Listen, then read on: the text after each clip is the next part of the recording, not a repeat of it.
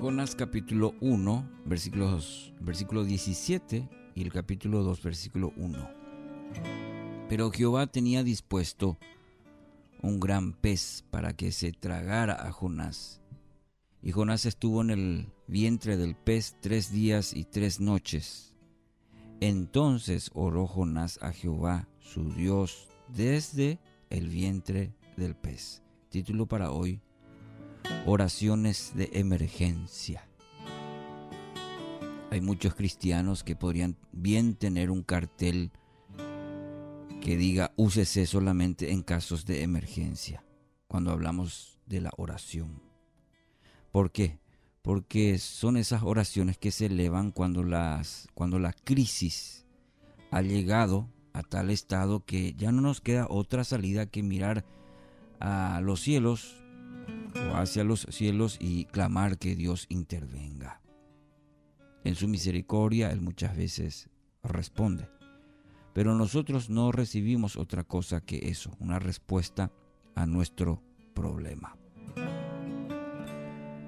Mi querido oyente, pensar en la oración en, en estos términos es tener una perspectiva muy limitada y hasta equivocada acerca de este aspecto importante en la vida espiritual. Es, sin embargo, un concepto arraigado, muy arraigado en nosotros, de ir a Dios eh, cuando la, solamente la crisis o cuando la emergencia amerita y nos vamos a Dios para hablar con Él, para pedir socorro, auxilio, dirección. El resultado es que nuestras oraciones se asemejan a la, a, la lista que elaboramos cuando vamos al súper. Mm, una larga lista. Elevamos nuestros pedidos al cielo y luego seguimos por nuestro camino. Richard Foster en su libro La oración escribe lo siguiente. Hoy el corazón de Dios es una herida abierta de amor. Él se duele por nuestra distancia y nuestras preocupaciones. Se lamenta que no nos acercamos a Él se lamenta porque nos hemos olvidado de Él. Llora por nuestra obsesión con lo mucho. Anhela nuestra presencia. Estas frases nos acercan a lo que es la verdadera naturaleza de la oración. A ver, piense o si piensa que la única razón por la que Jesús se apartaba con frecuencia a lugares solitarios, ¿era para pedir cosas de Dios? Claro que no. Necesitaba disfrutar de esa amistad transformadora, que solamente resulta, mi querido oyente, en los momentos de intimidad con el Padre. No solamente es para ir a presentarle nuestra lista larga de pedidos. Jesús, el Hijo de Dios, cuando vemos, eh, cuando leemos en, en los evangelios, disfrutaba de esa amistad a través de la oración, esa amistad transformadora que solamente resulta nuestro tiempo eh, de intimidad con Dios y que son mediados justamente por la oración.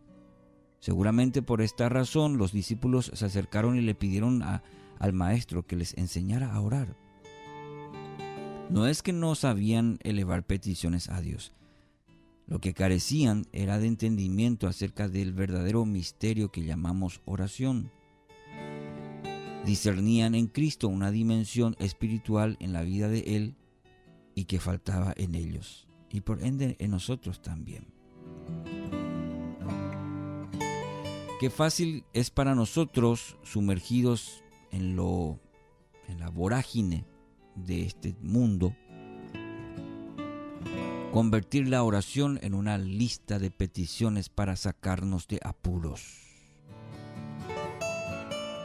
Pero mi querido oyente, escuche, el Señor sin embargo nos invita a ingresar a otra clase de experiencia Por esta razón Jesús decía que cuando oramos debemos encerrarnos en nuestro cuarto interior. Eso es mucho más importante.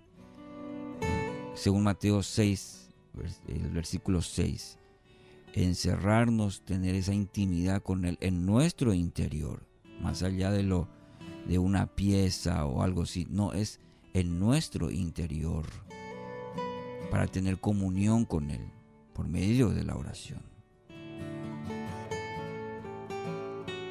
Cristo vislumbraba un tiempo de intimidad con el Padre, en el cual el resultado principal era que Él nos transformaba a nosotros o nos transforma a nosotros por medio de nuestras oraciones.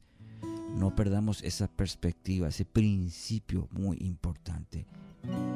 Es, la, es en la intimidad con el Padre en donde Él nos transforma por medio de las oraciones. Y todos necesitamos caminar por este camino.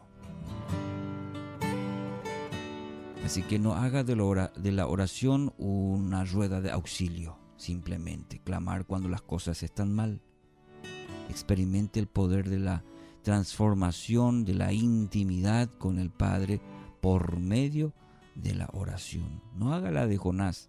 Fíjese interesante que aparece en la historia de Jonás cuando no dice cuando obtuvo la misión de ir a predicar el Evangelio, eh, cuando vinieron los momentos difíciles en medio de la tormenta, sino una vez cuando las cosas se pusieron bien feas, eh, ahí en el vientre del pez, ahí se acordó de orar a Jesús. Haga de la oración esa comunión cotidiana, diaria, especial con el Padre. Qué bendecidos somos de tener la oración como medio para ello. Dios, gracias por este nuevo día. Gracias porque puedo hablar contigo de esta manera. Hablar contigo, tener comunión contigo. Tú eres mi Aba, tú eres mi papito. Y a ti elevo mi oración sincera en esta mañana. Gracias por medio porque por medio de la oración puedo hacerlo. En tu nombre, Jesús.